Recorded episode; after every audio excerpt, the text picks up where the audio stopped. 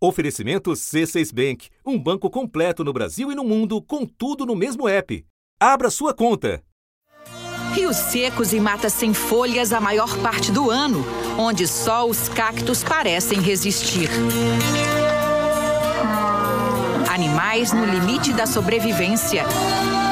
Essas são as cenas típicas da Caatinga, um bioma que só existe no Brasil. A Caatinga é adaptada a altas temperaturas e à falta de água. É o pedaço mais quente e seco do país e também um dos mais vulneráveis às mudanças climáticas. Nas últimas décadas, a ausência de chuva por períodos ainda mais prolongados tem alterado a paisagem. Vai ficar um deserto, porque se, se fazer desse jeito que você está falando, vai ficar um deserto. Está demais a quentura aqui.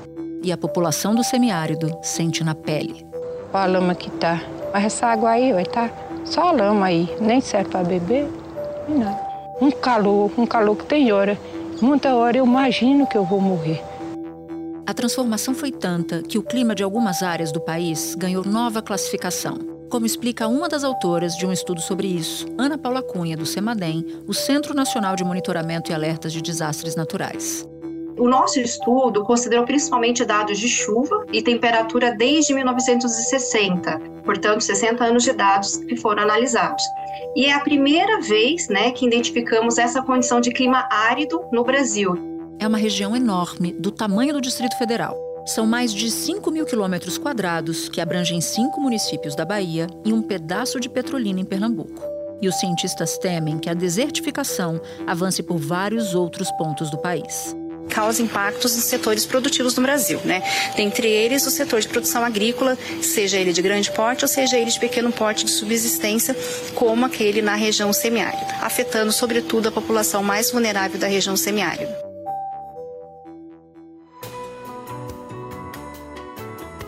Da redação do G1, eu sou Natuzaneri e o assunto hoje é um deserto no Brasil.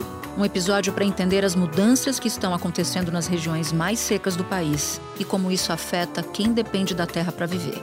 Eu converso com Fábio dos Santos Paiva, presidente da Associação de Agricultores do Frade, no município de Curaçá, norte da Bahia. E Humberto Barbosa, professor e pesquisador da Universidade Federal de Alagoas. Humberto é especialista em desertificação. Segunda-feira, 29 de janeiro. Fábio, você mora num distrito de Curaçá, que é um dos municípios baianos que agora passam a ser classificados com o clima árido, ou como o clima árido. Mas eu queria saber o que, você sentiu ao longo dos, dos tempos, para nos explicar, por exemplo, que mudanças você e sua família perceberam. Os sinais que a gente percebemos é porque a gente praticava de primeiro uns plantios de feijão, milho, na área sequeira e, e a gente conseguia colher, entendeu? A chuva era mais frequente. E aí, ultimamente, a chuva foi diminuindo, a gente não conseguimos mais produzir esse milho, feijão, que a gente tinha essa cultura de plantar de chuva. Aí, cada vez mais foi diminuindo, a caatinga foi morrendo, é, foi a gente tendo mais perca de animais, que ia, morrendo por não ter a, água e nem ter a comida, aí a gente sofreu bastante com essa estiagem que tinha de longo prazo. A paisagem seca, quase sem verde em parte da região do Nordeste, é uma das características do semiárido brasileiro. Mas esse solo castigado pela falta de chuvas está passando por uma mudança que os cientistas e moradores perceberam. Pela primeira vez, pesquisadores identificaram uma área no país tão seca que tem o clima parecido com o de um deserto eu tenho muitas lembranças de jovem, que a gente tinha vários pés de um buzeiro, que a gente tinha aqueles pés de um buzeiro que tinham mais doce, outro mais azedo, a gente tinha aquele pé de um buzeiro que a gente vai tirar o umbu, chupar, e o que é que me tirou que um, às vezes eu vou lá e encontro o quê? Ele seco, morto, porque não resistiu à seca, então tem hora que chega a cortar até o coração da pessoa de ver uma coisa que a gente escrevia o nome. Esse buzeiro é meu, aí botava o nome. E, hum. e, coisa da juventude que a gente se, sempre fica guardado na memória, né? De tomar Sim. banho no riacho, que ficava aquelas poços. A gente curtia bastante. E tudo que você plantava, eu alcancei e andar na caatinga e às vezes um animal comeu uma melancia e defecar em algum canto e ali nascia e, e crescia, o pessoal chupava aquela melancia, entendeu?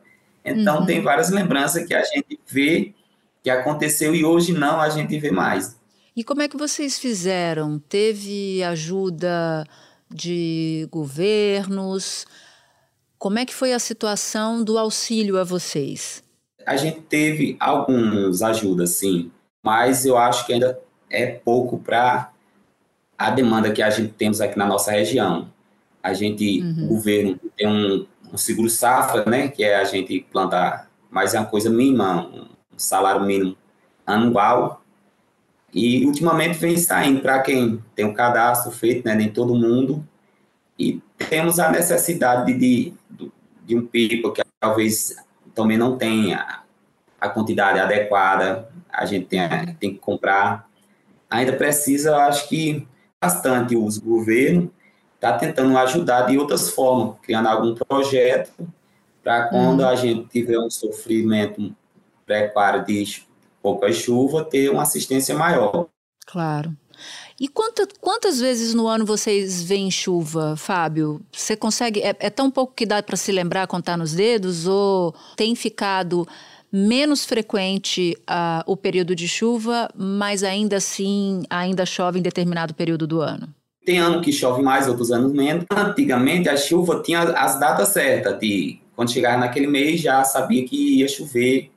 A gente ia o pessoal lá tem a, a, o modo de tirar leite da sua vaca, fazer o requeijão, tinha essa tradição, entendeu? A tradição que já vem de muitos tempos. E, ultimamente, a gente não tem como mais tirar o leite por as poucas chuvas. É os meses que a, que a gente espera a chuva é de janeiro, fevereiro, março e abril. É os meses mais que a gente acha que chove. Os estudos da pesquisadora Francis Lacerda, do Laboratório de Mudanças Climáticas do Instituto Agronômico de Pernambuco, mostram que nos últimos 50 anos houve um aumento de até 5 graus nas temperaturas máximas de algumas regiões do Nordeste. São picos de calor que passam dos 40 graus.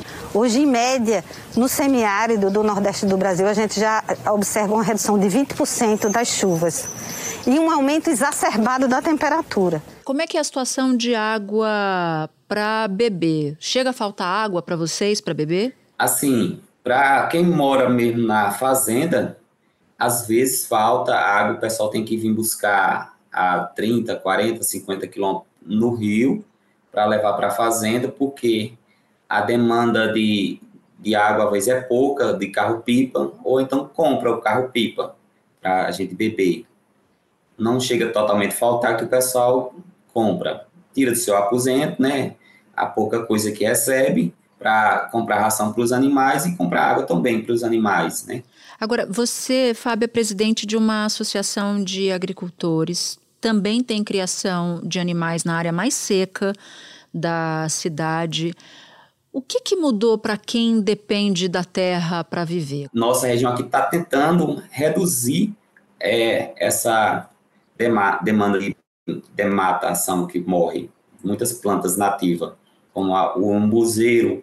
Eu hoje não crio bastante, porque crio só um pouco, porque não é viável para a gente sobreviver só da criação na, na caatinga.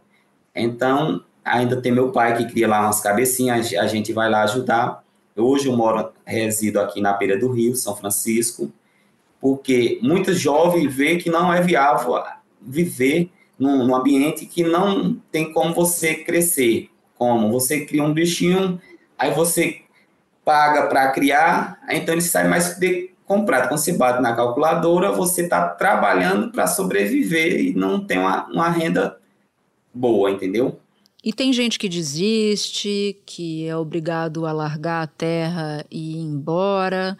Como é que é a situação de quem não consegue resistir? Porque vocês estão trabalhando aí na base da resistência, pelo que eu estou entendendo, né? É, exato. A gente, é como se diz, nordestino daqueles que a gente são duro na queda, né? Muita gente, esse ano, já queimaram mandacaru, porque vão na, na caatinga, queimam para dar aos animais, né?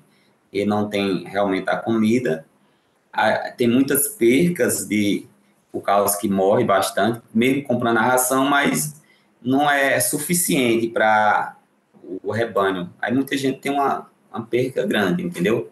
E outras, o que eu vejo no meu andar, que eu ando para algumas regiões, como sou presidente de uma associação, a gente anda em vários lugares, vê que tem muitas fazendas se abandon, abandonadas.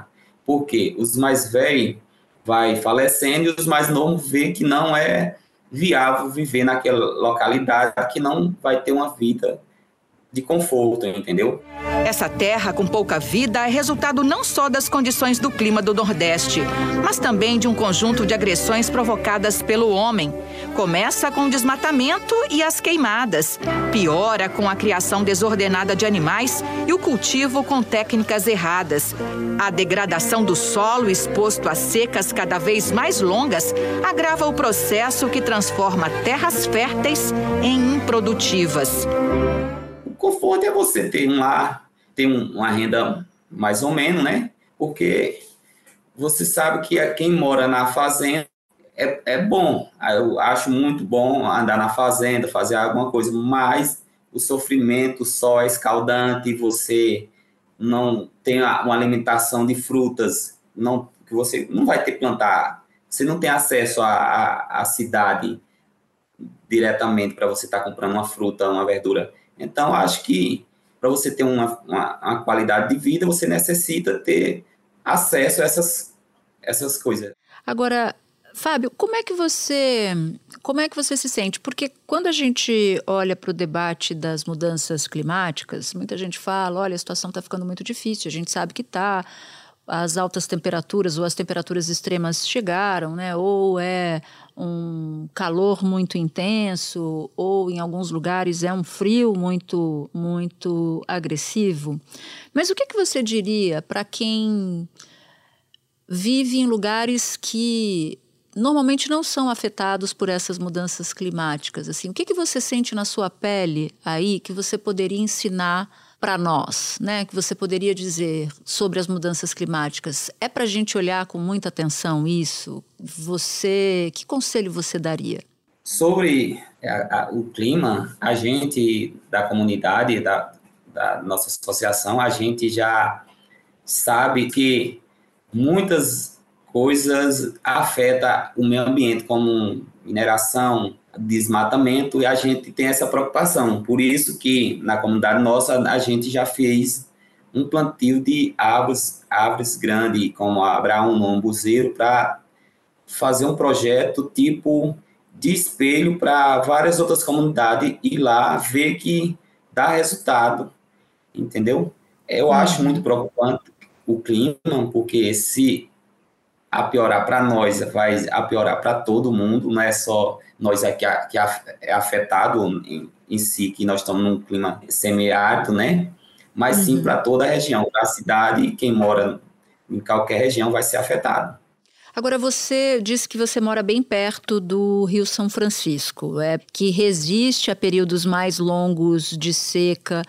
Mas para quem vive mais distante de onde você está, o que, que aconteceu com os rios perenes que ficam a alguns quilômetros daí? A gente vê que já teve mais de dois anos, tinha vez que passava um riacho, a vez quando passava escorria só aquela aguinha parava e o pessoal tinha o a, de cavalo na areia e dava água, que quando chovia muito ficava undo, ficava água debaixo do chão. Hoje não tem como mais cavar porque a vez quando passa, é de um dia para outro, já amanhã não tem mais água, porque a, ela consome, a área consome, e aí não tem como acumular água. A gente vê que cada vez mais são menos água. Fábio, foi um prazer enorme conversar com você. Eu espero que a situação melhore, eu espero que vocês tenham mais ajuda, eu espero que na associação, na sua associação, vocês consigam levar melhorias para as pessoas que moram nas fazendas por aí, para que a situação passe a, a ser diferente daqui a algum tempo. A gente vai conversar de novo daqui a um tempo para eu saber se, se melhorou ou se não melhorou, tá bom? Isso. O prazer todo é meu. Tchau. Espera um pouquinho que eu já volto para falar com o Humberto. Com o C6 Bank, você está no topo da experiência que um banco pode te oferecer você tem tudo para sua vida financeira no mesmo app, no Brasil e no mundo todo. A primeira conta global do país e atendimento personalizado, além de uma plataforma de investimentos em real e dólar com produtos exclusivos oferecidos pelo C6 em parceria com o JP Morgan Asset Management. Quer aproveitar hoje o que os outros bancos só vão oferecer amanhã? Conheça o C6 Bank. Tá esperando o quê? C6 Bank. Humberto, eu falava agora há pouco com um morador da primeira área de, de clima árido no país. Por isso eu te pergunto: é exagero a gente dizer que a região virou um deserto? E o que, que explica essa mudança tão preocupante de clima no centro-norte baiano? A região nordeste do Brasil, como um todo, né, toda a região do semiárido brasileiro, nos últimos 30 anos, mais especificamente nos, nas últimas duas décadas, a questão das secas, a degradação da paisagem, né? isso aí através da perda da cobertura da vegetação, seja por desmatamento ou mesmo pela agricultura ou sobre pastoreio, colocam e têm colocado uma pressão tá, em todo esse ecossistema de fato, a região ela tem uma característica muito peculiar, que é uma característica ah, de uma região semiárida, e ela tem a sua vegetação e todo o seu ecossistema conectado. Ou seja, as secas, não só na severidade, na intensidade, mas também um processo antrópico, né, provocado pelo uso e ocupação dessas regiões, sobretudo das quatro áreas áridas que foram detectadas através de imagens de satélites. Nos últimos 35 anos, a Caatinga perdeu 40% da área de rios e lagoas. O levantamento da rede MAP Biomas também indica que o bioma perdeu 10% da vegetação nativa neste período. Pesquisador Iedo Bezerra Sá participou do mais recente mapeamento das áreas em processo de desertificação em Pernambuco e concluiu que dos 184 municípios do estado, 123 estão correndo risco de virar deserto. Já é um, um fator que, que se atribui à mudança climática que está acontecendo no mundo inteiro. Mas aqui em particular, pela fragilidade ambiental que já tem, então é mais agravante, é mais forte. Só que essa região árida ali na zona entre o norte da Bahia e o sul do Piauí era mais ou menos um vulcão adormecido. Sabia-se das características peculiares de solo, topografia, clima e degradação, e obviamente também afetada pelas secas.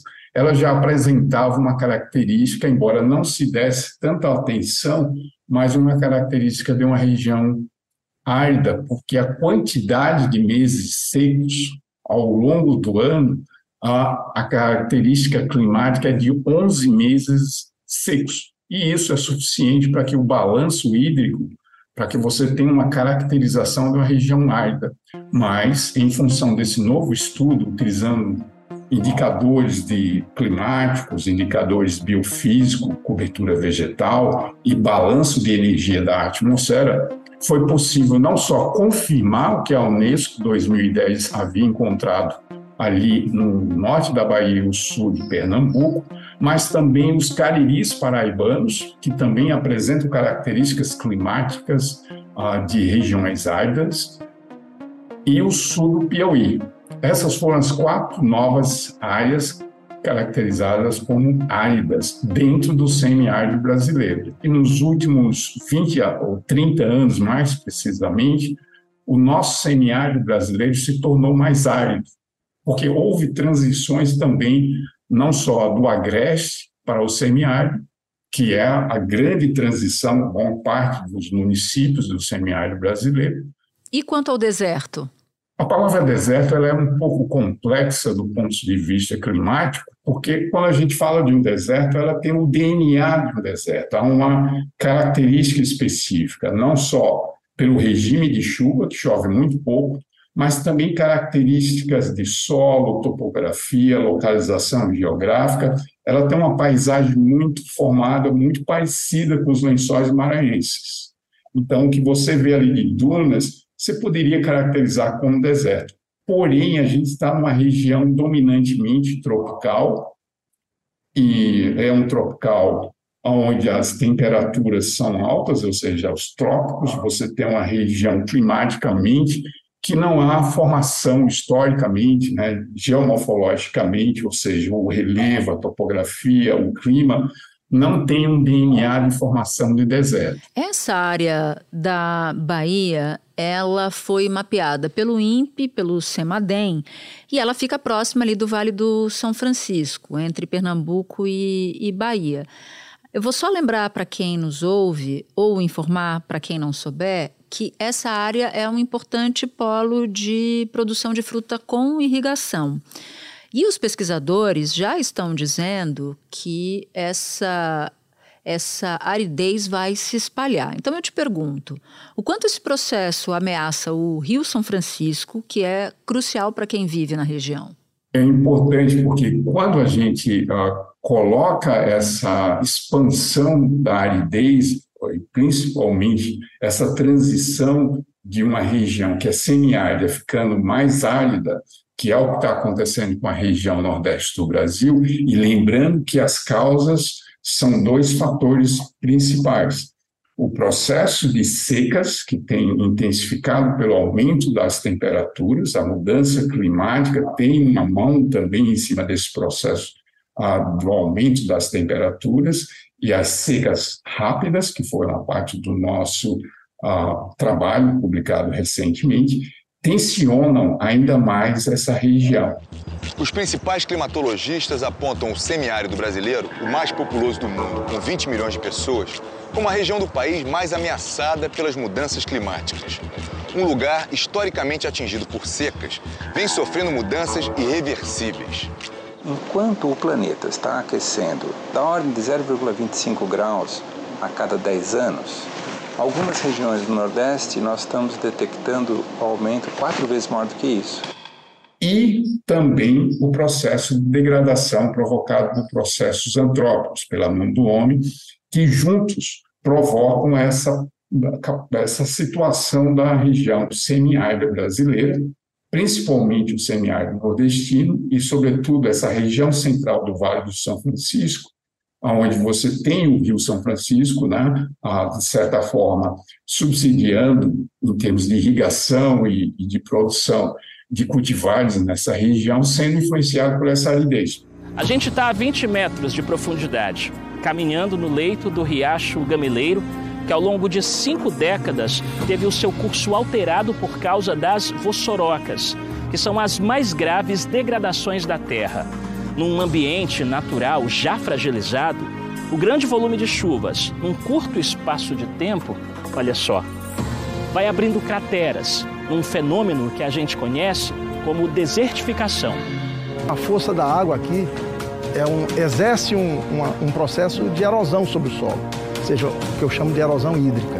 Percebemos também que a degradação é um dos fatores que tem aumentado a pressão e que, olhando isso para o futuro, vai trazer um desafio uh, bastante uh, significativo para uh, não só a população ribeirinha, que depende do Rio São Francisco, mas toda a produção de alimentos na calha do Rio São Francisco, mas também a produção de alimentos da, do pequeno uhum. agricultor que a gente chama agricultura familiar. Esse processo de desertificação, ele é de alguma maneira reversível? Uma, uma área árida, ela pode voltar a ser semiárida? Ela pode sim, e isso tem sido feito em outros lugares. No caso do Brasil especificamente, o que a gente vai precisar para se reverter 13% do território do semiárido brasileiro ou seja, mais ou menos 25% a 26% dos municípios brasileiros, 13% desse território está degradado em nível de desertificação. E para reverter isso, ah, você precisa, de certa forma, de água. A água é a forma de você ah, trazer as plantas nativas e a sobrevivência dessas plantas nativas vai depender de você também do utilização da água para que a planta floresça. Esse é o processo mais rápido e mais custoso que hoje os municípios, estados e a União certamente teriam dificuldade na dimensão que já se encontra o processo de desertificação no semiárido brasileiro. A outra forma é a forma mais simples, uh, menos custosa, porém ela traz algumas questões, principalmente do que a gente está colocando em termos de sustentabilidade. Pelo fato de você isolar uma área, e essa, esse isolamento seria necessário 40, 50 anos para uma recuperação quase total do que era aquela região nativa antes. Ou seja, é um isolamento não só do uso e ocupação, mas também comercial de produção de alimentos daquela região. E espera, esperaria-se 40, 50 anos para se ter essa recuperação. Então, são dois cenários possíveis, mas com custos diferentes e com situações muito complexas para a situação atual do semiárido brasileiro. Agora, quais políticas públicas são necessárias para caminhar na direção de reversão dessa, dessa situação? O que, que tem que fazer para conter o efeito dessas mudanças no clima? A primeira e mais importante, o pontapé inicial, é o monitoramento. Tá? Você precisa fazer o mapeamento dessas áreas, o laboratório de análise e processamento de, de, imagens de satélites do, da Universidade Federal de Alagoas já tem 20 anos utilizando uma metodologia para mapear essas áreas degradadas. Então, primeiro, uh, oficializar uma metodologia de mapeamento de áreas degradadas no semiárido, a exemplo do PRODES, que você tem toda uma política pública de monitoramento, mapeamento, das áreas desflorestadas da Amazônia, através do PROS, do DETER ou do Terra Class. No caso do semiárido, falta essa política pública, né? falta um, o governo federal adotar uma metodologia de monitoramento de desmatamento, que é a, a principal matriz do, da degradação dessa, dessa cobertura vegetal do semiárido brasileiro, políticas claras de combate à, à desertificação, e também as secas, né? E a Caatinga fechou o ano de 2023 com o maior número de incêndios em mais de uma década. Foram 21.550 focos nesse bioma que pega os estados do Nordeste e parte do norte de Minas Gerais. Houve um aumento de quase 40% na comparação com o ano anterior, aqui 2022, e esse número é o maior desde lá da frente, desde 2010, quando o bioma registrou então 21.792 focos de incêndio. Os cientistas usaram os índices previstos na Convenção da das Nações Unidas para o combate à desertificação e avaliam que a região árida no Brasil pode triplicar de tamanho na próxima década. Essas secas são mais rápidas, elas acontecem ao contrário do que se esperava do modelo clássico, as secas ocorrerem no período chuvoso, elas estão ocorrendo com uma, uma intensificação da aridez do solo durante o período seco e de forma muito rápida. Isso traz consequências graves do ponto de vista de armazenamento de água, a se, se pensar uma nova adaptação e como também armazenar essa água, porque os reservatórios na região do semiárido são barreiros, na açudes, e eles estão a céu aberto. A gente percebeu também no nosso na nossa pesquisa, utilizando dados de satélite, que 20 anos, essa atmosfera, através do balanço de energia, ela está sugando mais água da superfície e de uma forma muito mais rápida, o que coloca essa pressão nos recursos hídricos do semiárido, ainda mais com a intensificação dessas secas, que são secas rápidas e mais intensas, que foi observado nesses últimos 20, 30 anos no semiárido. Humberto, muito obrigada por ter topado conversar com a gente. Um bom trabalho para você. Eu agradeço, fico à disposição. Este foi o assunto podcast diário disponível no G1, no Globoplay, no YouTube ou na sua plataforma de áudio preferida. Comigo na equipe do assunto estão Mônica Mariotti, Amanda Polato, Carol Lorenzetti, Luiz Felipe Silva, Gabriel de Campos, Tiago Kazuroski e Sara Rezende. Eu sou Natuzaneri e fico por aqui. Até o próximo assunto.